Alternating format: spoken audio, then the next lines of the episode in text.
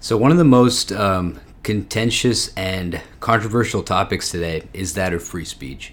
You know, we talk a lot about misinformation um, when it comes to COVID and cures and vaccines and government policy around COVID. We talk about hate speech. You know, should people be allowed to yell slurs uh, at each other online or in person? Um, who should be allowed to speak on campus uh, or in organizations? What voices should be included in the dialogue, included in the conversation, which ones shouldn't? I was talking to my baby brother um, a while ago, and he was making a really common sense point about hate speech, where he was like, it's just common sense. Like, we know what hate speech looks like.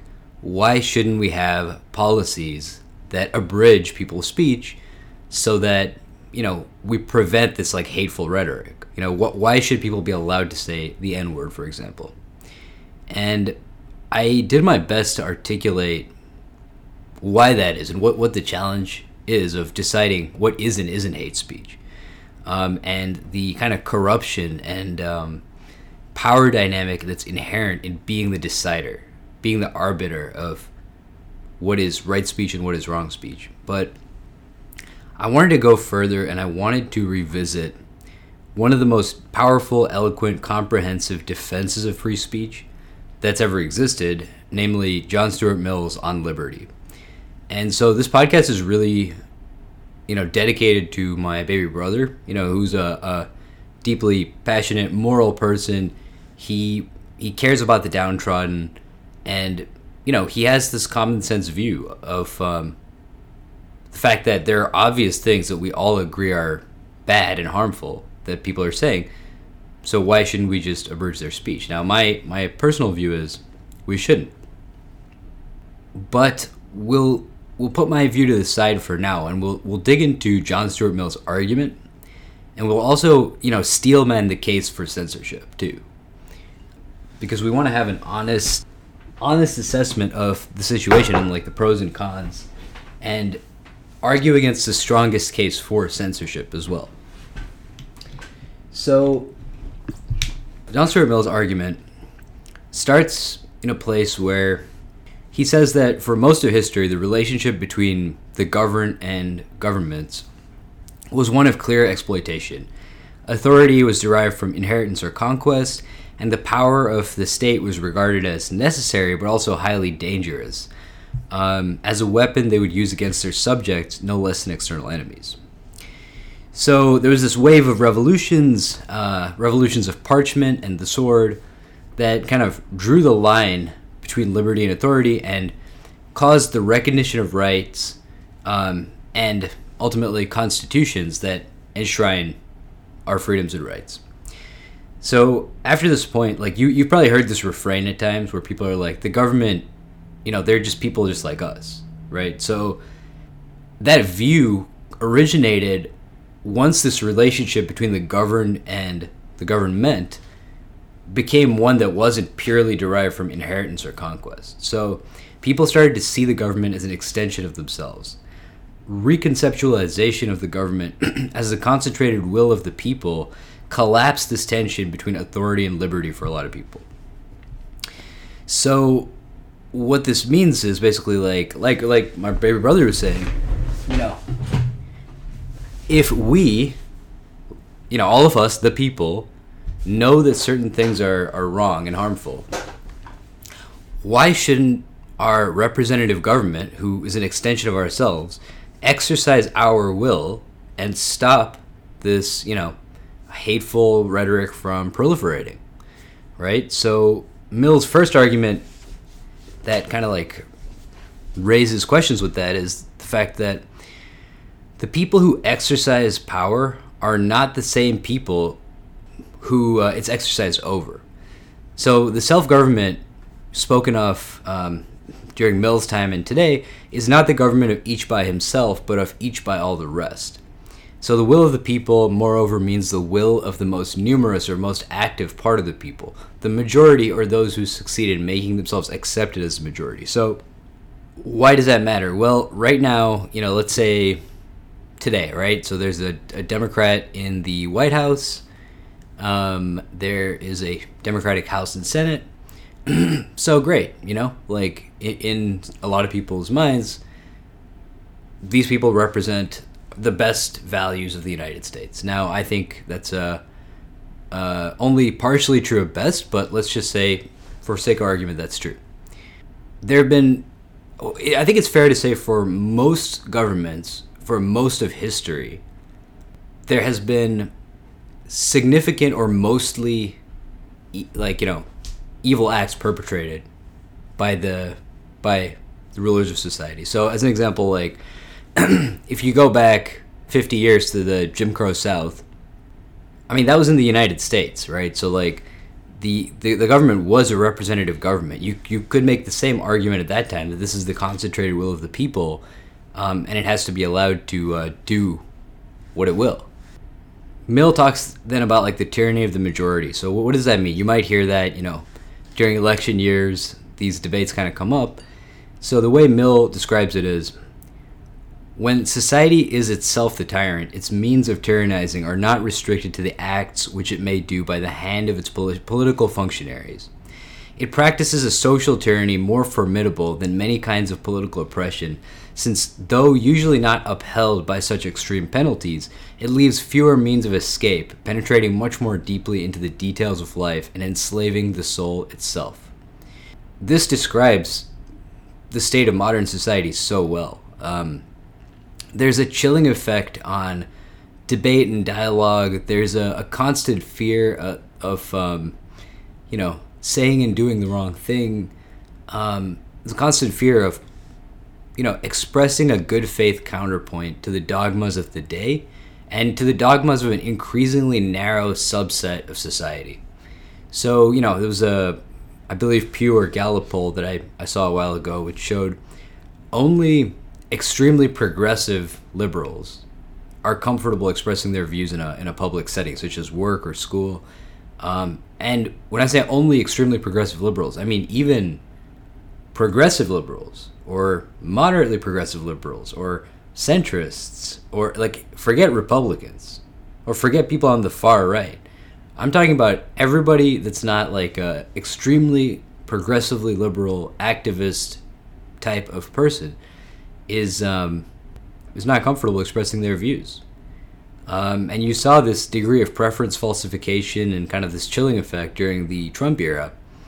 And the thing is, I mean, it's kind of the perfect illustration of Mill's point thus far and his points later through the piece, where the the outcome of all this censorship through, you know, social tyranny, not just political tyranny, but a kind of insidious, uh, pervasive blanket over discussion, or just like a very narrow Overton window. The consequence of that was that Trump got elected. So people didn't didn't say they support Trump. So that was successful. That portion of the effort was successful.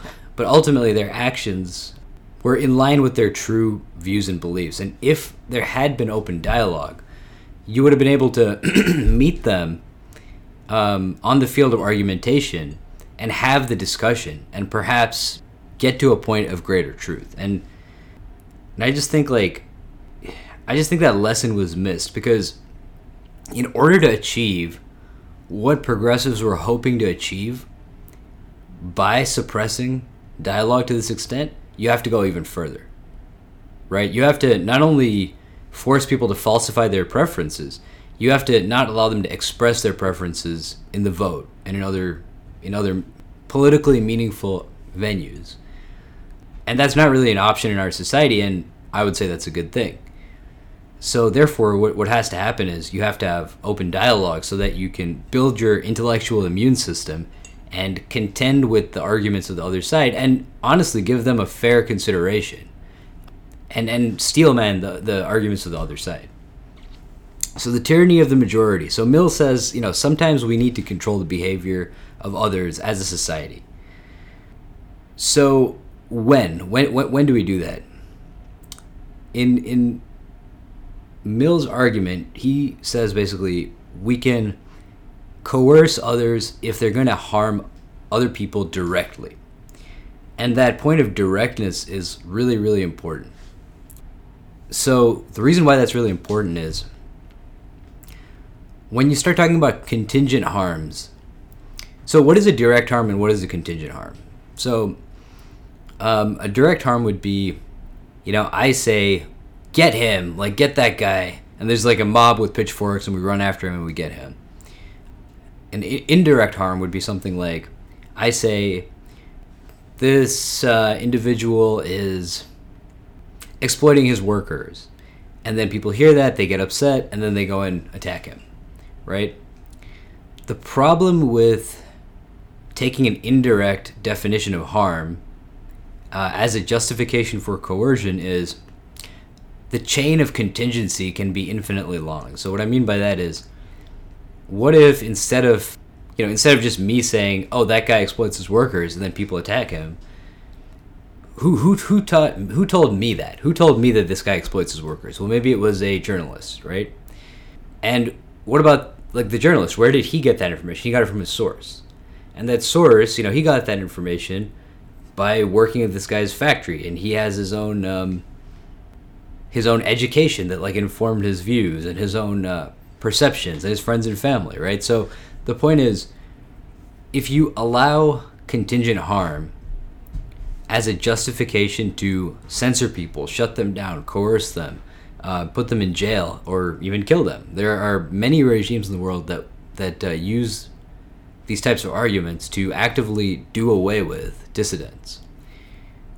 You can basically, you know, take out anyone for anything, and it becomes a tool of power to suppress and damage your your uh, opponents and to basically like secure your position from a much more pragmatic and cold and uh, amoral kind of uh, standpoint.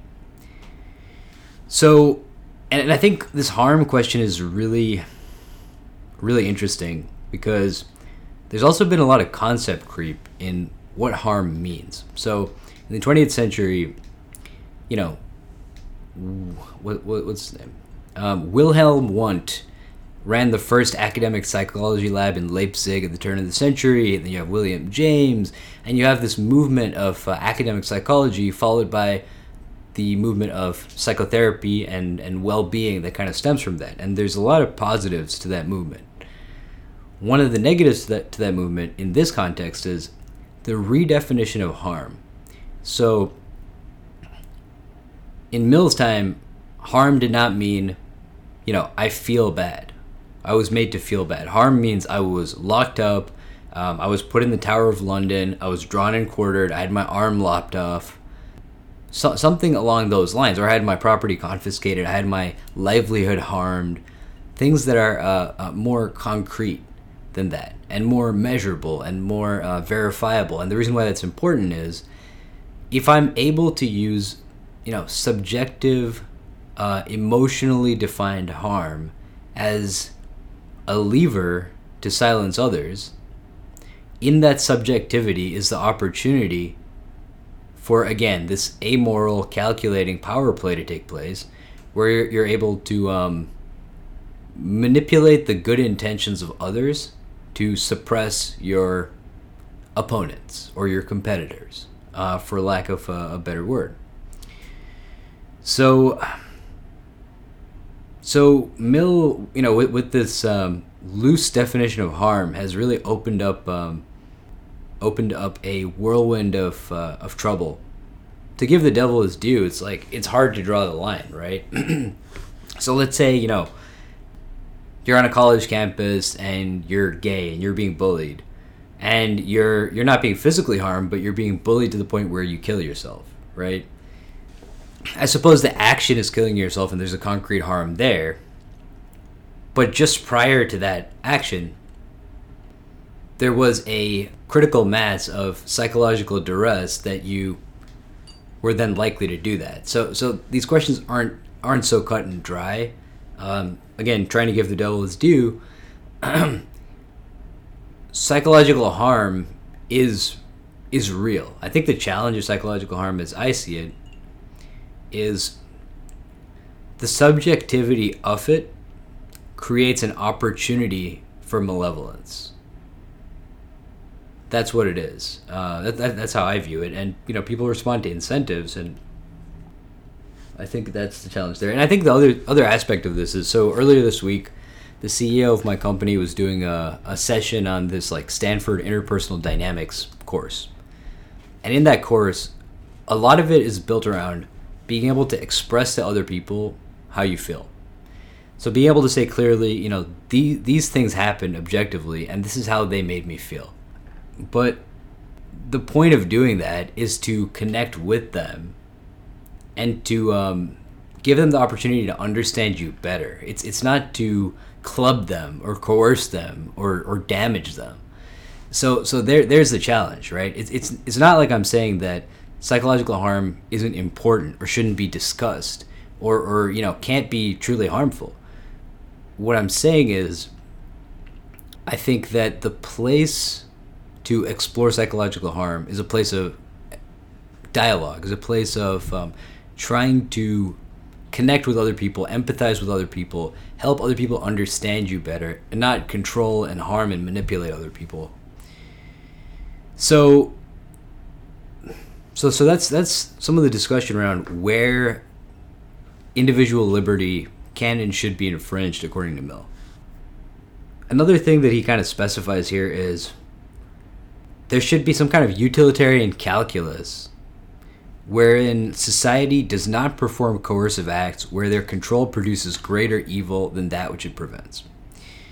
So the challenge is people's utility functions vary, right? Like what what is um, you know what what provides utility to a sociopathic um, cannibalistic serial killer is not what provides utility to um, you know my sweet fiance uh, or my standard poodle. So the point there is like it's really hard to actually make an effective utilitarian calculus when it comes to some of these things and people are incentivized to manipulate the calculation to favor the things that they already want to do or pragmatically need to do to secure their position. And there's some evidence of this in the psychology literature where extremely intelligent people are much more skilled at rationalizing their own arguments than they are at doing the same for counter arguments or for, you know, making counter arguments robust. So it's like it's really challenging to truly objectively perform, you know, these types of um, calculations. I think that utilitarian calculus does have a place, and I don't think there's an easy easy way to get around it. So, so a great example of utilitarian calculations done effectively, I think, is an organization that, like GiveWell, um, where they go through and look at a bunch of charitable interventions and um, they look at how many quality adjusted life years you can save per dollar for a variety of interventions. And at some point, we'll talk about effective altruism and we'll do, you know, The Life You Can Save, Peter Singer's great book on effective altruism.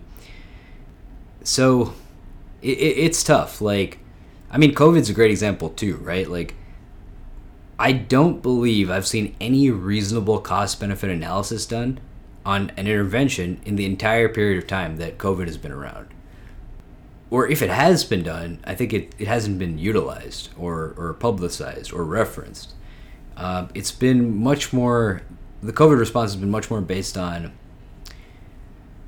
optics, the moral intuition of harm, and trying to reduce harm as much as possible and I think that that's really cost us as a society, and it's cost a lot of trust as well. But anyway, Mill says, you know, there's one area of life that society should never interfere in, and that's the portion of a man's life that directly affects only himself. So, first, that entails liberty of conscience, liberty of thought, and absolute freedom of opinion and sentiment on all subjects, practical or speculative, scientific, moral, or theological. So let me let me read for you um, straight from the source on why the freedom of opinion and expressing opinions are essentially inseparable from each other.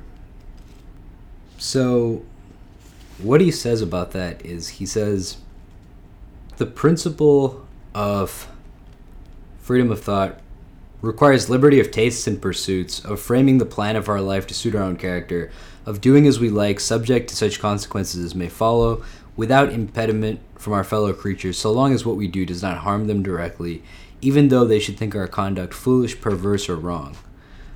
Um, and he, he goes on to say, you know, no society in which these liberties are not, on the whole, respected is free, whatever may be its form of government, and none is completely free in which they do not exist absolute and unqualified.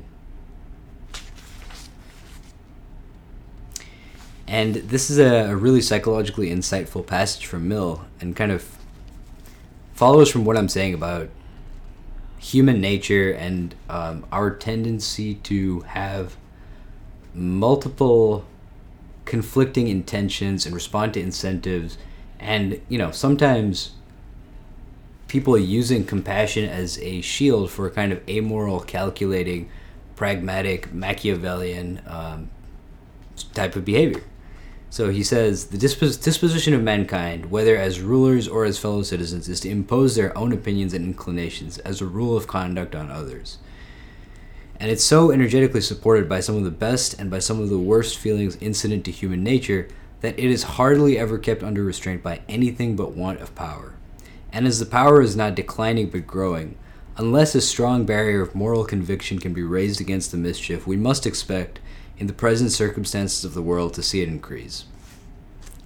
And indeed, it did increase from Mill's time to today, right? I mean, after Mill's time, you had Nazi Germany, you had uh, the Soviet Union, you have Big Brother is, is always watching, you have, um, you know, n- not putting a moral equivalence between these things, but you also have the, you know, warrantless wiretapping of the Bush years, you have um, the NSA, you know, looking at our cell phone metadata, and of course you have the big tech monopolies and their, um, you know, pervasive softer brand of coercion that's very challenging to escape. Going back to the social tyranny that Mill mentioned, so you can see how contemporary um, on liberty really is. It, it reminds me of Orwell in that way, where it could have been written, in a sense, it could have been written today, um, though the depth of analysis and the um, foresight that I see in Mill is is rare today. And and that's why I wanted to go back to Mill because, you know, it's less processed information. So we keep having this free speech debate. We keep talking about misinformation. We keep talking about hate speech. You know, let's go back to the text that helped, you know, define and prop up the institutions that today enshrine and protect free speech. Um, you know, let's let's read it for ourselves and make up our own minds um, on on how we feel about it.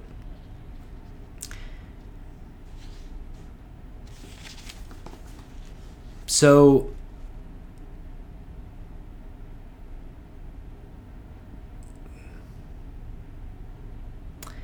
Mill states that again restates that um,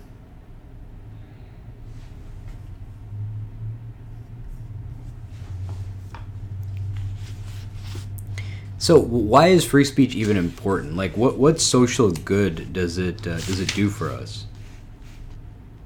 Well, well, the social good that comes from free speech, uh, in Mill's words, is, you know, if someone's sharing an opinion, if the opinion is right, you know, you're deprived of the opportunity of exchanging error for truth.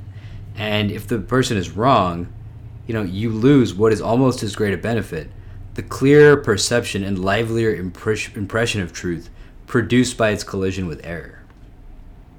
And another crucial ar- uh, part of Mill's argument is we can never be sure that the opinion we are endeavoring to stifle is a false opinion. And if we were sure, stifling it would be an evil still. So, going back to the point about hate speech, um, you know, Ritu, you know, when we were having our discussion, your point is it's obvious and clear that it's wrong to be racist and to, you know, call someone a racial slur. And what I would say is it's, it's clear to us, right? I mean, um, a hundred years ago, racist arguments were clear to the majority of society. You know, and it was as absur- absurd to them to consider an argument for equality as it is for us to consider an argument for racism. So I think that that's the thing to understand is we wouldn't have been able to get to this point without free speech, without free argumentation to actually like challenge people's preconceptions, their dearly held preconceptions.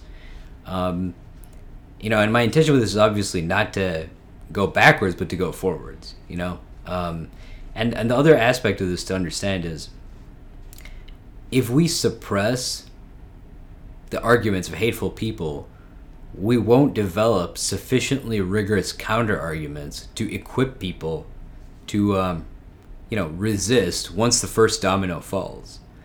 Um, and what I mean by that is, you know, let's say you go through your education, four years of high school, four years of college, and you rarely hear um, any arguments for, let's just say, you know, conservative policies, a conservative philosophy. When you notice the first discrepancy and the first domino falls, where you're like, wait a second, this seems like it's an incomplete truth, it's a half truth. Unless you have reasonable counter arguments, I mean, all the rest of the dominoes are going to fall, and you might fully change your, your views across the board. Um, and if those views are true and accurate, that's good. But they're not all accurate. Nobody has access to the full truth. And especially when it comes to politics, you know, each political philosophy possesses a set of half truths that is completed by its counterpart um, across the aisle. Um, and not not seeing that is extremely dangerous for society, for yourself, um, for having a clear and accurate perception uh, of reality and being able to therefore contend with that reality. So, moving forward, um, oh yeah, and, and right here, the way Mill puts it is things that appear clear and truthful to you appear delusional to others and vice versa. You could have been born a Buddhist in Peking or a churchman in London, and you would have possibly an equal fervor in each set of beliefs. So, you know, putting it in uh, the terms of his day, but it's hard to it's hard to overcome this mind blindness and see the extent to which you know we ha- imbibe widely held social truths unquestioningly um, and and I just think it's important to remember that, and and I also think you know as Ritu, you're going through. Ritu's my brother, by the way. As you're going through school and you encounter these you know great figures from the past, it's it's worthwhile to consider if you were born in that time, what beliefs and behaviors you would embody, um, because you know even if you're like a let's say an 80th percentile moral moral person your level of moral righteousness is you know greater than 80% of your peers. Still for most of history you would likely be racist tribal sexist and um, depending on how far back in history you go possibly or probably violent. Um, I uh, I'm gonna do an episode on the Peloponnesian War soon, but it's hard to see a protagonist in the story of the Peloponnesian War because it's a war between Athens and Sparta, and when either side takes a city, the first thing they do is like kill all the men, enslave the women and children. Um, and it's not like ever commented on like, and that was bad. It's always like, and that's what happened on to the next part of the story. Um, so it's important to re- just keep that in mind um, when you're considering great figures from history. Um, so anyway, that's not to say it's it's like good, but that is to say, you know, just beware of uh, unearned moral superiority. Um, let's see here. So there's a good passage here that, that talks about how the suppression of opinions weakens the truths we try to defend. And again, we really saw this during the Trump era. So there's the greatest difference between presuming an opinion to be true because, with every opportunity for contesting it, it has not been refuted, and assuming its truth for the purpose of not permitting its refutation. Complete liberty of contradicting and disproving our opinion is the very condition which justifies us in assuming its truth for the purposes of action. And on no other terms can a being with human faculties have any rational assurance of being right. And I think this is extremely important to remember, especially today with the porous, transparent media environment. It's easy to, you know, point at the people and be like, you know, and blame them for losing trust in our institutions. But in reality, it's the suppression and sometimes not political, sometimes not violent, but definitely social at the bare minimum, and sometimes more um, suppression of counter argumentation that's created this vacuum in which distrust has been able to grow and grow and grow and grow. Um, and we can think of so many instances, but you know, the stuff with the PPE and masks, um, the stuff early on where the WHO was saying that, um, you know, it's everything is fine and it's you should keep allowing people to fly in from China. Uh, various politicians were saying that too with COVID. Um, you know, it, it's and, and there are just so many cases of this, but these are some. Um, I think also when you look at an issue like climate change, this is an important one where you would think because climate change is so important, the thing to do would be to suppress counter argumentation. Right? And when I say you would think, Arik, I don't mean you by any means. You're an extremely pro free speech person. I don't mean you, Margaret. I don't mean mostly you do. Um, I don't mean like anyone that is really in my orbit, but there are those who are inclined to kind of, you know, use the, the consensus of scientists as a cudgel uh, and use social opprobrium to kind of like silence counter argumentation when it comes to climate change.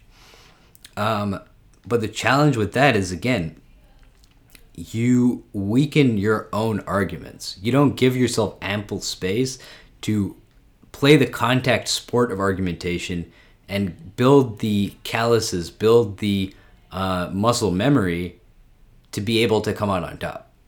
Um, and also, you don't see flaws in your argument, like areas where your your your argument is not accurate. Um, so, you know, most of the intelligent counter argumentation on that topic is around the scope and scale of the issue and the solutions that would be most effective. Um, and it is heavily suppressed, heavily criticized, heavily censured, uh, and inappropriately so. But anyway, I, any any contentious topic today, this is the case where where the strategy of the defenders of people, you know, and, and, and truths don't realize they're actually harming those people and harming their arguments for truth um, by taking this approach. So, and, and here, you know, he says, what about beliefs that are useful and essential to society but ultimately untrue? Um, well, let me let me go straight to the text and, and let's let's look at those. So in his time, obviously that was Christianity and religion, right? Um, so let's see here. There are, it is alleged, certain beliefs so useful, not to say indispensable to well-being, that it is as much the duty of the of governments to uphold those beliefs as to protect any other of the interests of society. So that's a claim that people make. He's laying out the claim. And then he's like, it's often argued and still oftener thought that none but bad men would desire to weaken these salutary, beneficial beliefs. Uh, and there can be nothing wrong, it is thought, in restraining bad men and prohibiting what only such men would wish to practice. It's just insane how contemporary this book is. Like, it, it shocks me how contemporary it is. Um, so basically, what he says is, you know, you need an infallible judge of right and wrong, of truth and falsehood, in order to um, make this calculation. And we don't have this calculation. And people would argue, well, what about the scientific consensus? And what I would argue is, again, you go back 200 years. The scientific consensus was that uh, people of different races are not equal. You go back further, the scientific consensus was that um, the freaking, um, you know, sun rotates around the earth. Right? And, and the scientific consensus, consensus in every era has been wrong about many, if not most, things. Um, that's not to say that it's always wrong, and I think it's less wrong today than it's been in the past. Um, and just to be clear, I do believe in man-made climate change, so I'm not trying to signal single that out. And I also believe that um, the COVID vaccines are efficacious enough that they're worth getting. So um, just to just to clarify there, but what I am saying is, at best, the scientific consensus contains incomplete truths. Um, at worst, it contains you know major falsehoods, and for most of history, for most of the time, it's been mostly false. Um, so, so what about utility, right? So the next thing he says is, who decides which beliefs that are false are so beneficial that we, we must protect them at all costs? And he says there, you need an infallible judge of utility, which doesn't exist. Um, you know, and then you come go into a discussion of something like scientific Marxism, right, where the language and methodologies of science were falsely appropriated to provide an air of infallibility to the utilitarian calculators making these decisions. And by calculators, I mean people making calculations. Um, and, you know, we saw how that went. Now, you know, with China, you see that it's going better because they've gotten smarter about it. They understand when and where to use free markets um, to, you know, allocate resources and, and generate innovation. Um, but the point remains the same, which is no one is infallible. Um, no one's infallible, and the best we can do is to come together and um, allow each person to be their own judge of utility as long as they don't cause direct harm to others. Um, so he, he lists like you know cases of improper judgment. Uh, some of these have aged better than others, but you know he's basically saying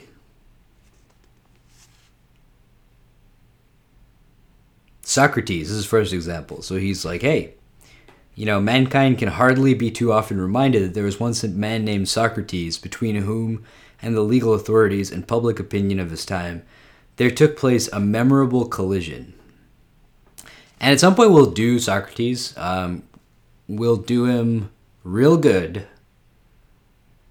We'll do him real good. Better than he was done in his own time. Because he wasn't much of a player. But we're going to do Xenophon on Socrates. Uh, we'll do Plato on Socrates. And we'll do, uh, what's his name? Um, actually, one of the best pieces on Socrates, which was Aristophanes um, the clouds, which again, it, it just boggles my mind how well some of these things have held up. Like the clouds could still apply today to, um, you know, the ivory tower, and like as a critique of like the eccentric irrelevancies indulged in by uh, academics who basically like you know take in um, children and propagandize them, not universally, but once in a while, it has been known to happen. Um, all right, so another thing he says here, another example is Orthodox Christians who are tempted to think that those who stoned to death the first martyrs must have been worse men than themselves ought to remember that one of those persecutors was St. Paul. So this is the John Stuart Mill era version of what I was saying uh, to you, Ritu, which is like you think that all these people in the past who were terrible racists are worse than yourself, but really, they're just people, just like you and me. Um, and it's natural to feel that way because what they were saying and doing was so horrific. But it's important to understand that, you know, the line dividing good and evil lies in every man's heart. Paraphrasing, but I think I get the general content of that quote. I think that was roughly what the quote is. So um, let's see here. So another thing that he he says is shouldn't truth be able to withstand prosecution? You know, like if something is true, then nothing we do to like you know silence people and shut people down is going to is going to really like succeed in um, in in holding it down, right? Like, but the reality is, he's like actually truth can withstand argumentation, but prosecution can suppress truth for centuries.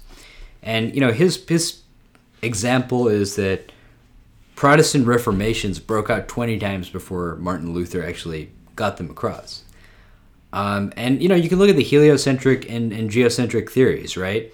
Um, the suppression of Galileo succeeded in holding back truth for a significant period of time. Um,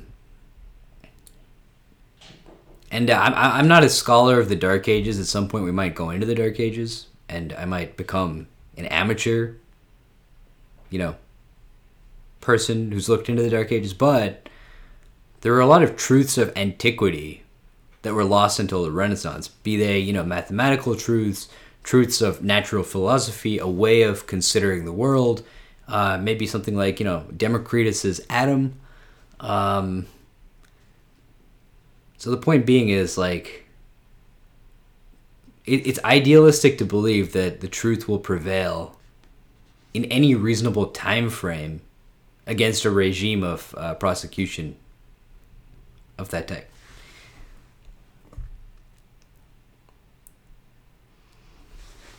So another thing here, and I think this is very, very important as well, is how do we deal with the heretics among us? Uh, well,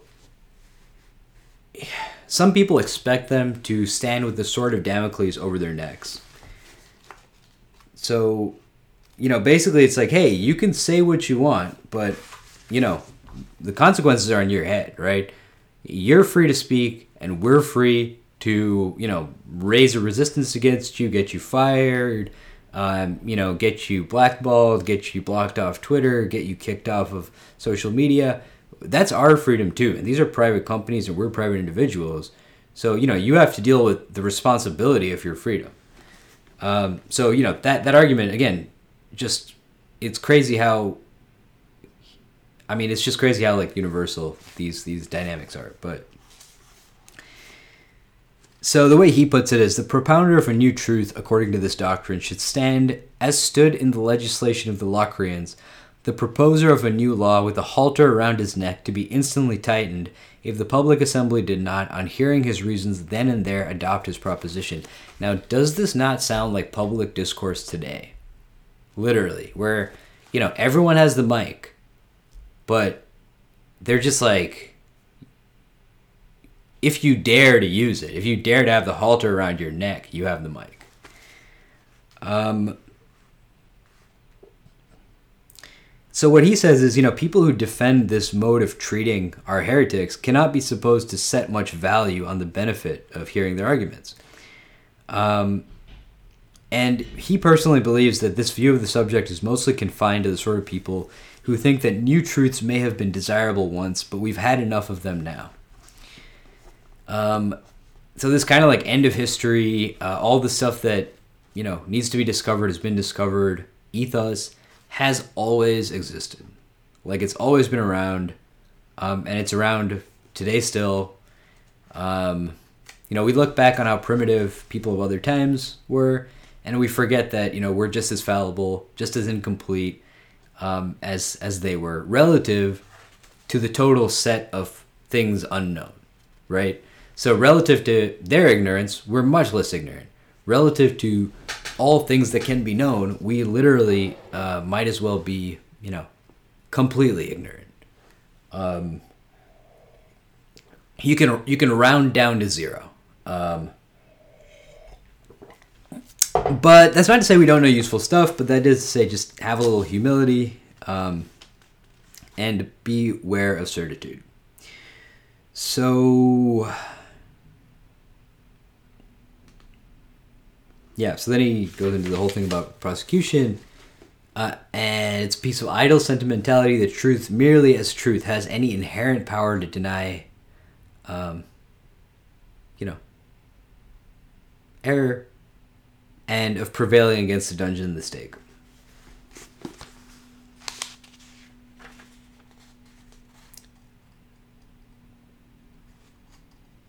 So, and and this is important too. When when we talk about this kind of like, hey, you're free to speak, but I'm free to speak to your boss and get you freaking fired. Um, the thing about that is like, his argument is social suppression is almost the point of legal punishment. He, his point is legal punishment for the longest period of time has been a vehicle of social stigma.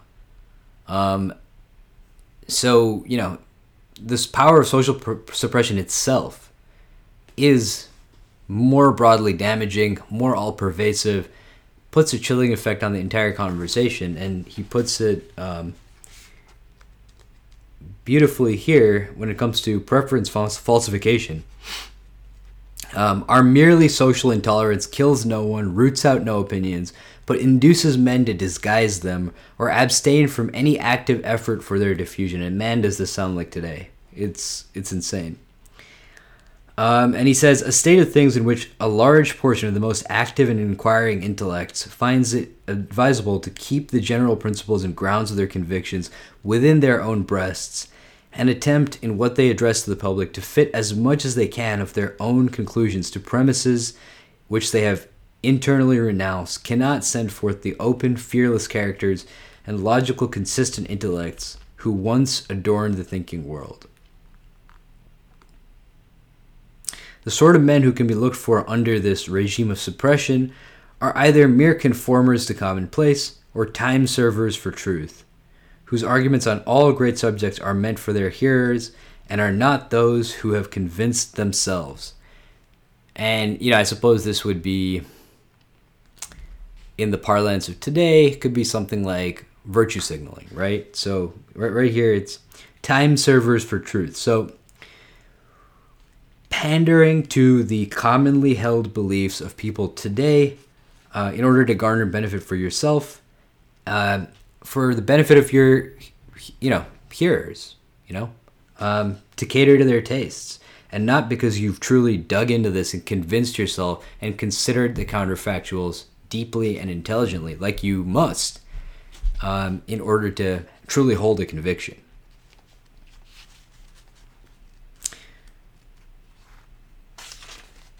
So then, you know, people narrow their thoughts and interests to things which can be spoken of without venturing within the region of principles. That is to say, small practical matters which would come right of themselves if but the minds of mankind were strengthened and enlarged, and which will never be made effectually right until then while that which would strengthen and enlarge men's minds, um, free and daring speculation on the highest subjects is abandoned. So, fascinatingly, here, you see, you know, in regimes of extreme suppression, people veering away from the liberal arts and social sciences and tending towards uh, science, engineering, mathematics.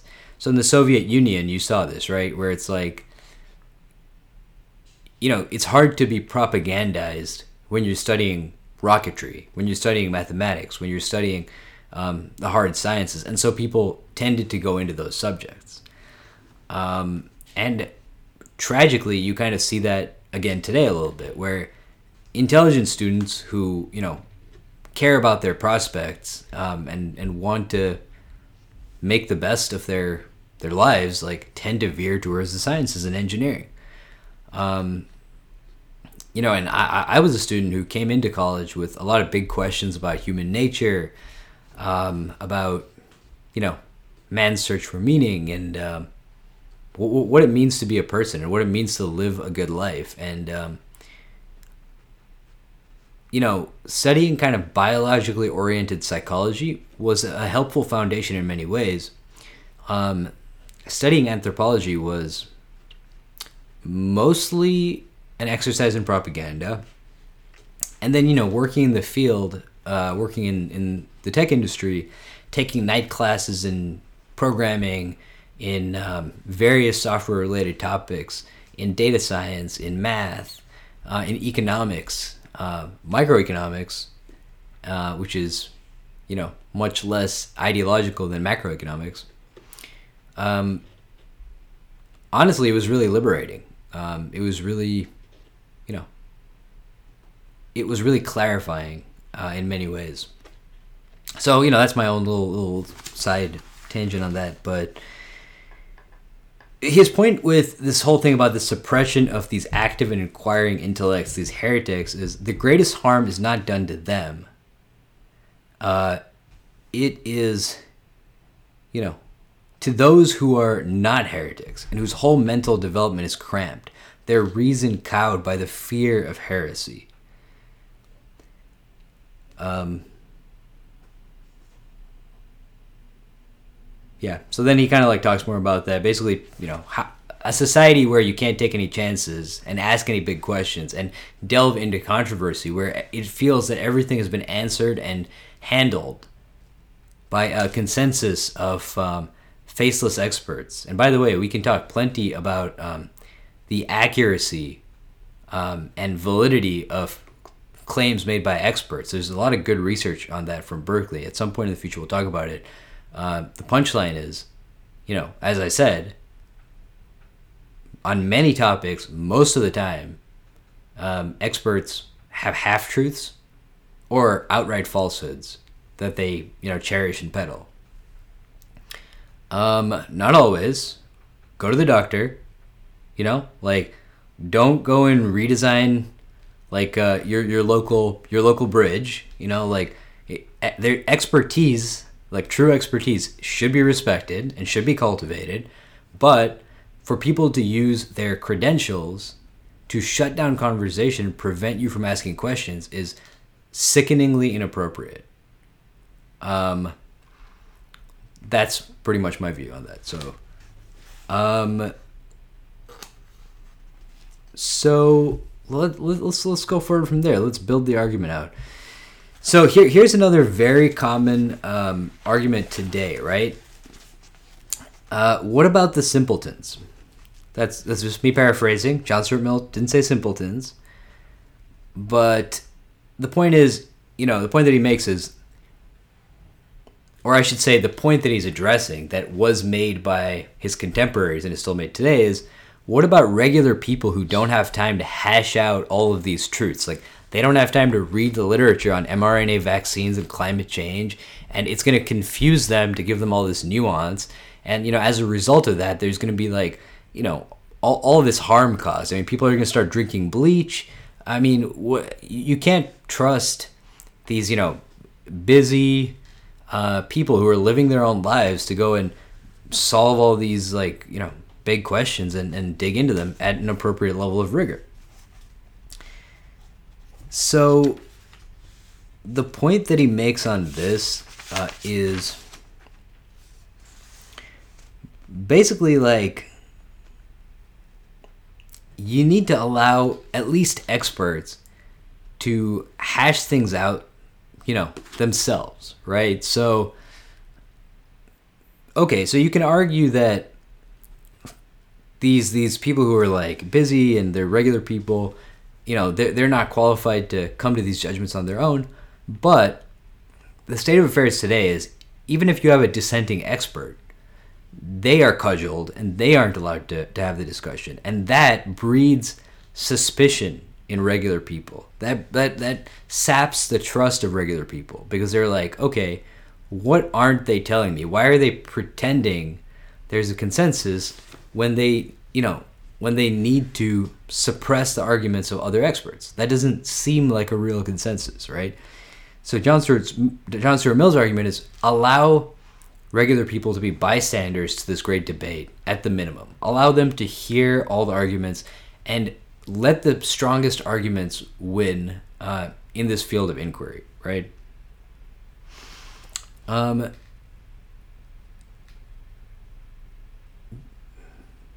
Yeah, and it, it's interesting this this question of argumentation um, and, and free inquiry and whether that promotes optimal outcomes. We'll, we'll talk about that in the Peloponnesian War too. Um, because, you know, the counter argument to that might be what if the right argument, what if the, what if the truthful argument is one that is judicious and sober minded, boring, uninspiring, and an argument that is salacious, uh, agitating, um, you know, emotionally charged, uh, accusatory. What what if that argument, you know, just resonates more and succeeds despite its um, lack of veracity? I would say the counter to that is if you allow open argumentation, the proponents of truth will come to cultivate a style of argumentation that is able to contend with the bombastic and salacious style of their you know interlocutors.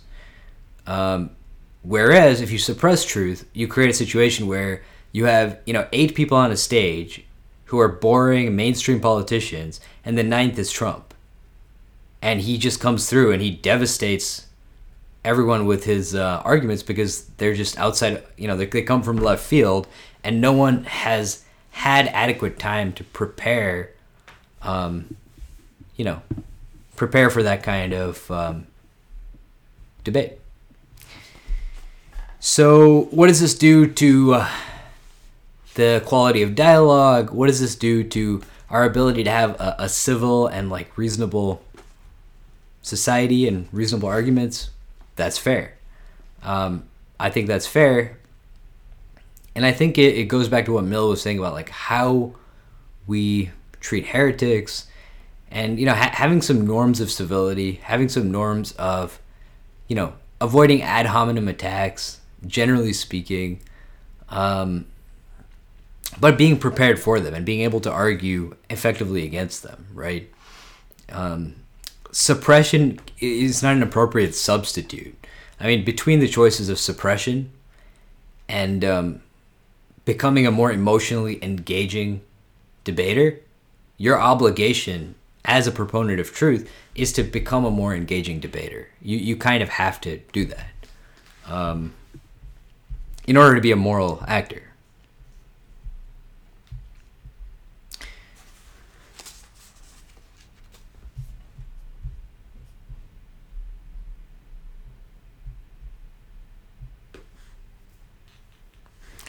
So the other side of this, you know, and we've talked a little about this, but I'll, I'll, I'll let Mill, you know, say it in his own words, is that the suppression of argumentation hollows out people's beliefs. So he says there's two divisions of people who hold opinions, and there are those who hold opinions that are generally inherited and there are those who take on these opinions from them for themselves from a considered place. When when it has come to be a hereditary creed that you've received passively and not actively, you know, when the mind is no longer compelled in the same degree as at first to exercise its vital powers on the questions which its beliefs present to it, there's a progressive tendency to forget all of the belief except the formularities sorry, he says uh, to forget all of the belief except the formularies, or to give it a dull or torpid assent, as if accepting it on trust, dispense with the necessity of realizing it in consciousness or testing it by personal experience until it almost ceases to connect itself at all with the inner life of the human being. So this is like, you know, you go to church and you kind of like, you know, mumble along to the service and you, you know, you know, basically like, you know, say the right things, but none of it actually gets in because you haven't grappled with it, right? And I think this is true for goes back to the intellectual immune system point. If your political beliefs, for example, are inherited from your family, your school, your teachers, and you've never actually grappled with the questions, you've never actually considered the counterpoint rigorously, deeply, you don't have real beliefs that connect to your inner life as a human being. What you have is a simulacrum of belief, and it's going to be washed away at the first instance. You know, And again, you know, you can look at a book like Ordinary Men about um, regular police officers who, you know, start off um, just doing what police officers do, you know, enforcing local laws, taking the local drunk to the drunk tank, and then over time, under the Nazi regime, they end up, you know, shooting pregnant women in the back of the head in the woods. You know, and and perhaps part of that is a set of received beliefs and morals that were never adequately engaged with or questioned um, in an environment of social conformity and suppression, such that your beliefs were rootless, um, and what took what replaced them are atavistic, ancient moral intuitions that um, you know, I would a type of biker gang morality, you might say, uh, where there is recognizable reciprocity. Some of those things exist, but it's nothing like the civilized, you know, universalist morality that we need to like run a society. Um, you know, so um, we've talked about half truths. Um, let's let's let's look at what Mill says about uh, half truths here. So, what Mill says is, you know, he's talking about the two cases, right? Someone is speaking and they're telling the truth, and suppressing them obviously suppresses the truth, or they're in error and suppressing them suppresses your ability to effectively.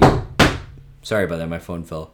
Effectively argue against what they're saying. So it robs you of your convictions, of your ability to develop roots and uh, have a have a deeply held belief that you know actually connects with your inner life and has legs. Um, but he says there's a third case, and it's the most common case of all, and it is when conflicting doctrines, instead of one being true and the other being false, share the truth between them, and the non-conforming opinion is needed to supply the remainder of the truth, of which the received doctrine embodies only a part. He says heretical opinions, on the other hand, are generally some of these suppressed and neglected truths, bursting the bonds which kept them down, either seeking reconciliation with the truth contained in the common opinion, or fronting it as enemies and setting themselves up with similar exclusiveness as the whole truth. How how real is that, right? Where it's like you have heretical opinions and you know, either they're like, "Hey, we're going to complete this truth," or they're like, "Actually, no the Democrats are 100% wrong. We're 100% right. I can't think of a single case in which they're right. I mean, I, I've seen this, you know, all the time, and it's um, it, it's an enemy of truth. It's an enemy of free inquiry, uh, and ultimately, it's an enemy of like a well-functioning society. Um, but unfortunately, human nature being what it is, you know, we we see it. Uh, in the mid 1800s and, and today and further back, and I'm sure we'll see it in the future as well. But his point here is that even in revolutions of opinion, one part of the truth usually sets while another rises. So even progress, which ought to superadd, for the most part only substitutes one partial and incomplete truth for another. Improvement consisting chiefly in this that the new fragment of truth is more wanted, more adapted to the needs of the time, than that which it displaces. So I'm just going to let that sit for a second. Even when we think we're progressing, the progress that we make tends to substitute one part of the truth for another and the new part, new fragment of the truth is more wanted, more adapted to the needs of the time than that which it displaced. So there's like a helical quality to progress, right? Where it feels like you're just going in circles, um, but in reality, you know, you're revisiting the same element of truth that was uh, sunsetted in a new light, in a more complete light, and just going kind of in a in a helix uh, instead of a circle, just back and forth aimlessly. Um, So I thought that was extremely well put. And in practical terms, in politics, again, it's almost a commonplace that there's a party of order and stability. Roughly the Republican Party, you might say, and a party of progress and reform, roughly the Democratic Party. And both are necessary elements of a healthy state of political life until the one or the other shall have so enhanced its enlarged its mental grasp as to be a party equally of order and of progress, knowing and distinguishing what is fit to be preserved from what ought to be swept away. So I think the biggest issue here is both parties, but in my opinion, definitely the Democratic Party believes that its mental grasp is such that it can be a part party of order and progress, knowing and distinguishing what is fit to be preserved from what ought to be swept away. I think there are many reasons for this. I think it is because our educators are heavily liberal, tend to be democratic, therefore, their students tend to become more democratic and liberal. Therefore, most educated um, experts in any given field are democratic and liberal. Therefore, you know, our journalists are democratic and liberal. Um, big law is democratic and liberal. Big banks are democratic and liberal. Um, so when you have, you know, such social authority and power on your side, it's easy to believe, you know what, we do have the answer. Um, and, and we can be that party, and there's no need for a counterpoint. Um, on the flip side, you certainly see, you know, conservatives struggling to produce, um, you know, cases where the Democrats are right or cases when they've done a good thing. Um, but I do think generally conservatives are better at articulating the counterpoint than liberals are. Not all liberals, definitely not, um, you know, the ones I know well because we all have lively debates all the time. But just a, a vague generalization. Maybe it's not true. Maybe it's true. Look to your own experiences. Consider it for yourself. And speak freely about what you, you know, what you learn, what the fruits of your analysis are.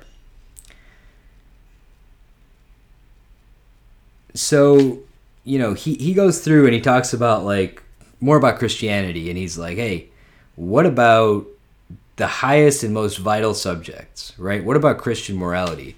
And you know, he goes straight to the Quran and he's like, well, actually, you know, it's in the Quran and not in the New Testament that we read the maxim a ruler who appoints any man to an office when there is in his dominions another man better qualified for it sins against God and against the state. And uh, when I read that, I was like, wow, I had no idea. Like, I've never considered reading the Quran. Maybe I should. Um, and then, you know, he also talks about the fact that um, much of our modern morality is derived from Greek and Roman sources, not from Christian. Uh, and this obviously, like, this stuff doesn't have the same impact today as it did in his time.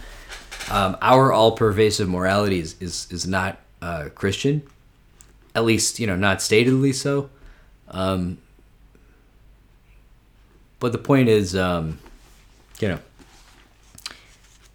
yeah, he says even even in that case, in his time, you know, we, we have to consider our own sacred cows, right? And I think for us today, politics like is um, pseudo religious today. So for us, it would be like you know your your political beliefs, right? It's like consider the fact that, for example, um, the Republican Party was the party of Lincoln, right? And now everyone's like, "Hey, uh, the Great Switch." They say the they the Southern Democrats they they became Republican. Okay, okay, okay, okay. We don't have to get into that. But not everybody switched. Okay, not everybody switched.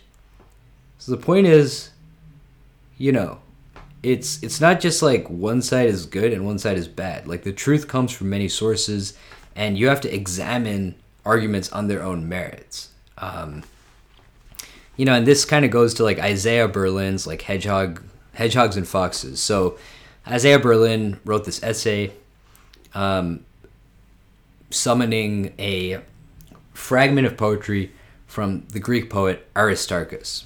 And the fragment of poetry says, you know, the hedgehog knows one big thing, but the fox knows many small things. And the point is, the hedgehog, you know, filters the world through this ideological lens where everything has to conform to these precon- preconceptions, but the fox, you know, butterfly collects and allows, like, you know, allows the contradiction to exist because the map is not the territory, the world is a very complex place, and allows themselves to acquire information from heterogeneous sources. Now, the hedgehog is much more compelling to listen to, and the hedgehog is much more self assured, and the hedgehog, what he's saying, is much more coherent. But ultimately, the fox is more accurate. And Philip Tetlock, in his research, has demonstrated that actually, yes, you know, people who have a more uh, heterogeneous and variegated orientation and are less, you know, singular in their devotion to a, a narrow set of beliefs tend to be more accurate when they're forecasting future events. Um, and there's a lot more on that in the book Super Forecasting, which I highly recommend, which we'll probably cover at some point as well. Um, and yeah. So, you know, he's like, the main benefit of free speech is not for the impassioned partisan, it's for the calmer and more disinterested bystander that the collision of opinions works its salutary, aka beneficial effect. Not the violent conflict between the parts of truth and the quiet suppression of half of it is the formidable evil. There's always hope when people are forced to listen to both sides. It's when they attend only to one that errors harden into prejudices and truth itself ceases to have the effect of truth being by being exaggerated into falsehood. Now let that sit for a second. Truth itself ceases to have the effect of truth by being exaggerated into falsehood. So you can even start with something that has a kernel of truth and exaggerate it into falsehood. Right? And then you can always retreat back behind the the you know edge of the kernel of truth and say, "No, no, see, we have the facts on our side. Here are the facts." And then, you know, you can go back out like the tide and and uh, and reach back into the realm of exaggeration as soon as your opponent retreats because you've cudgeled them with the kernel of truth that you have. So, just psychological dynamics to keep in mind, you know? Um, it, it's a lot of like, you know, awareness, a lot of like mindful awareness and um, recognizing these habits of mind. We all do it. Uh, we all have to, to work on it. But if we want to, like, you know, live examined lives, if we want to be moral, if we want to create, you know, better lives for ourselves, people we care about, we have to try to listen to counter arguments. We have to try to allow them to be spoken. We have to either, if they're true, accept them, or if they're not true, formulate effective counter arguments that actually resonate.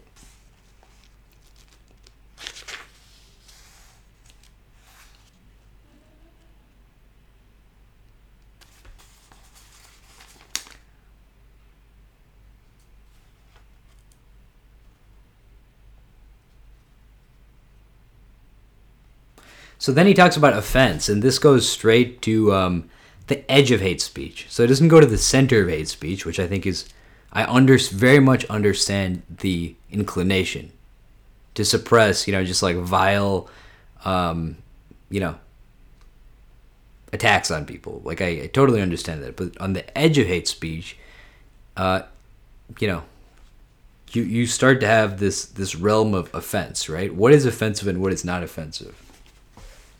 And then, you know, what, what he says about offense here is I think experience testifies that this offense is given whenever the attack is telling and powerful, and that every opponent who pushes them hard and who they find it difficult to answer appears to them, if he shows any strong feeling on the subject, an intemperate and offensive opponent.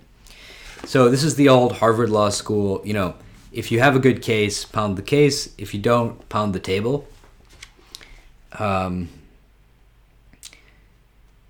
and an example of this might be like, okay, let's say you're an opponent of affirmative action.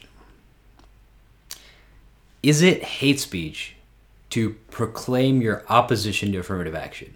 Affirmative action programs are meant to support and cater, you know, cater to um, minorities and give them additional support. So you could say an attack on affirmative action is an attack on those groups and suppress the speech of the opponent of affirmative action. By suppressing their speech, you're weakening your argument for affirmative action, and you're not finding this, like, you know, nuanced edge of where the truth is when it comes to affirmative action, right?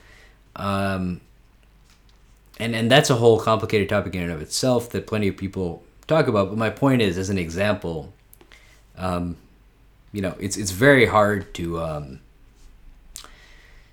to find this edge, right? It's very hard to, and it also goes back to this discussion of psychological harm, right? So, what if you're arguing over uh, a socially substantive topic in the public sphere, and every time your opponent, you know, realizes that you've really you've really got them, and their argument is on the rocks, they you know throw up the flag of psychological harm and use that as a means to suppress your argumentation. Um, you know that that's the dynamic that's, that he's talking about, and I think it's very real. Um, so another thing he says is, you know, with regard to what is commonly meant by intemperate discussion, namely invective, sarcasm, personality, and the like, the denunciation of these weapons would deserve more sympathy if it were ever proposed to interdict them equally to both sides. But it's only desired to restrain the employment of them against the prevailing opinion. Against the unprevailing, they may not be used without general disapproval, but will be likely to obtain for him who uses them the praise of honest zeal and righteous indignation. So, again, this book just stuns me constantly because of just. I mean, I know I've said this 17 times, but how contemporary it is, truly. Um, just this double standard with how you treat people on your own side and supporters of the mainstream opinion and people who are on the other side. Right? I mean, it's it's just constant. Um, it's acceptable to call people things uh, on the other side that you just never call, you know, call people on your own side. Um,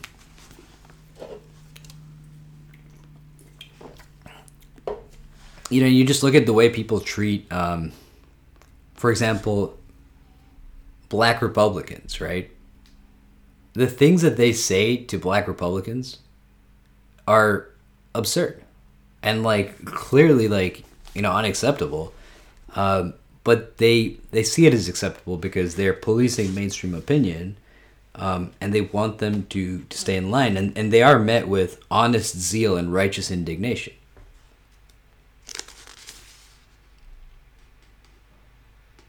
Or uh, their you know their behavior is considered to be honest zeal and righteous indignation but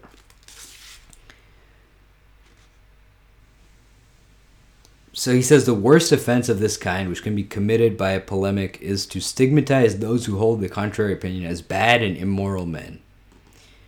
Again the ad hominems are are constant you know on every side today. Um, and it really just like changes it, it's a distraction. It, it, it's you know, it, it misses the point of dialogue. Um, and it damages our ability to make sense of reality because it's like every time we try to, we just, you know, resort to name calling and finger pointing.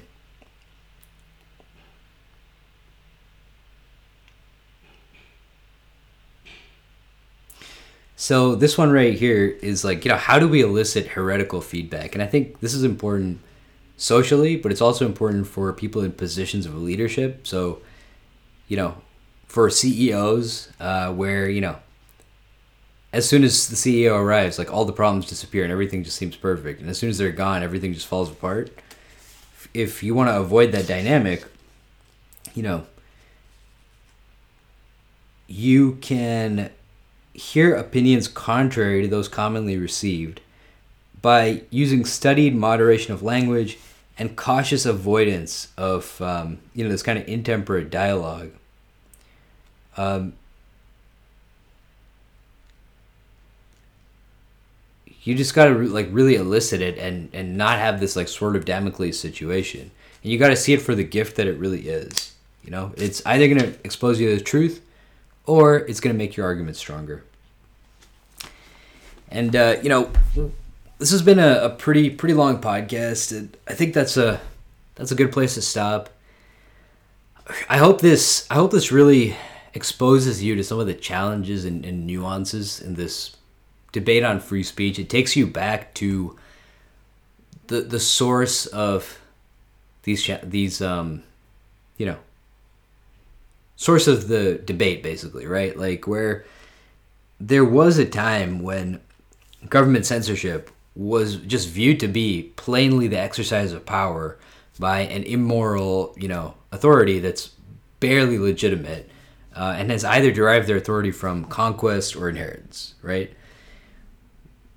As time passes, you know, we, we have representative democracies and we're like, okay, it's the will of the people. The people should be allowed to act in a way that is unobstructed, right? But the reality is, those people are not the people and 51% of the population doesn't have a right to control the uh, thoughts, speech, preferences um, of 49% of the population.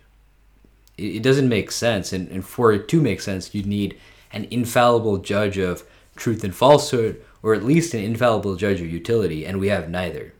And ultimately, you know, for you to have opinions and beliefs that have roots and really like you know touch your inner life they have to be contested. And you have to you have to contest them yourself. You have to hear intelligent counter arguments um, and and you have to take the half truths that you have and complete them with the half truths of your intellectual opponents. So or you may want to at least. You know if you want to live this examined life and and uh, ultimately you know get more out of it through having a clearer perception of reality. So I'll leave it there. Um, soon I'm going to do an episode on Thucydides' Peloponnesian War. Um, that is an incredible book, one of the earliest histories ever written. Um, and it, it asks questions about, like, you know, where does conflict come from? Why do nations go to war? Um, what happens when an oligarchy or like you know an authoritarian state um, gets into conflict with a democracy? Can a democracy with all its like messiness and uh, argumentation stand up to the focused assault of an oligarchy slash authoritarian state? Um, and then various other questions about you know the nature of power the way in which the powerful relate to the weak and vice versa. Um, and uh, also a lot of relevance to today, where this is one of the key um, case studies still used in the War College to consider the conflict between the U.S. and China.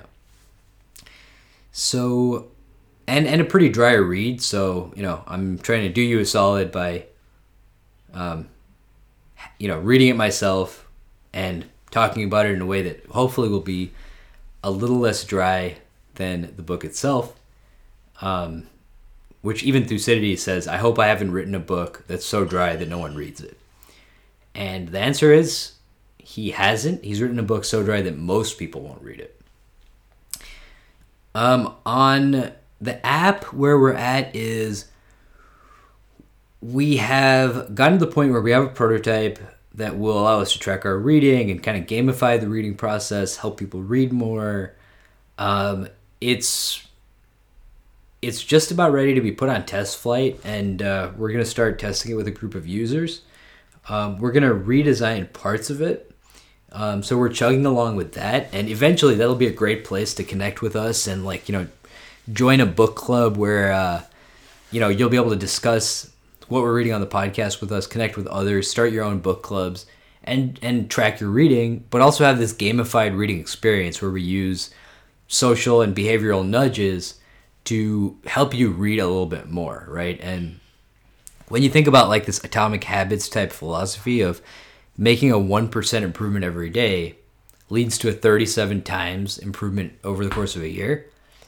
You know, these like social and behavioral nudges, you know, over time, the um, benefit they provide could really amplify your overall reading life, right? And it's going to incorporate a lot of the lessons that we've learned trying to read more for this app. So at this stage, I'm at the point where, you know, I read a book, several short stories, research papers, poems, essays, uh, speeches um, every single week.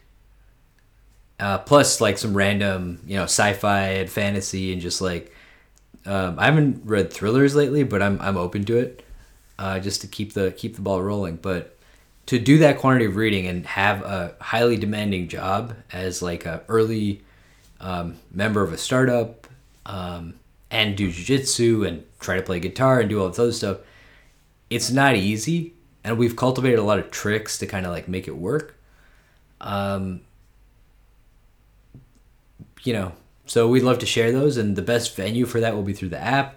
We'll probably do some podcasts on reading more as well. Um, that's something that's definitely on my list. Um, and with that, I hope you have a awesome day. Goodbye.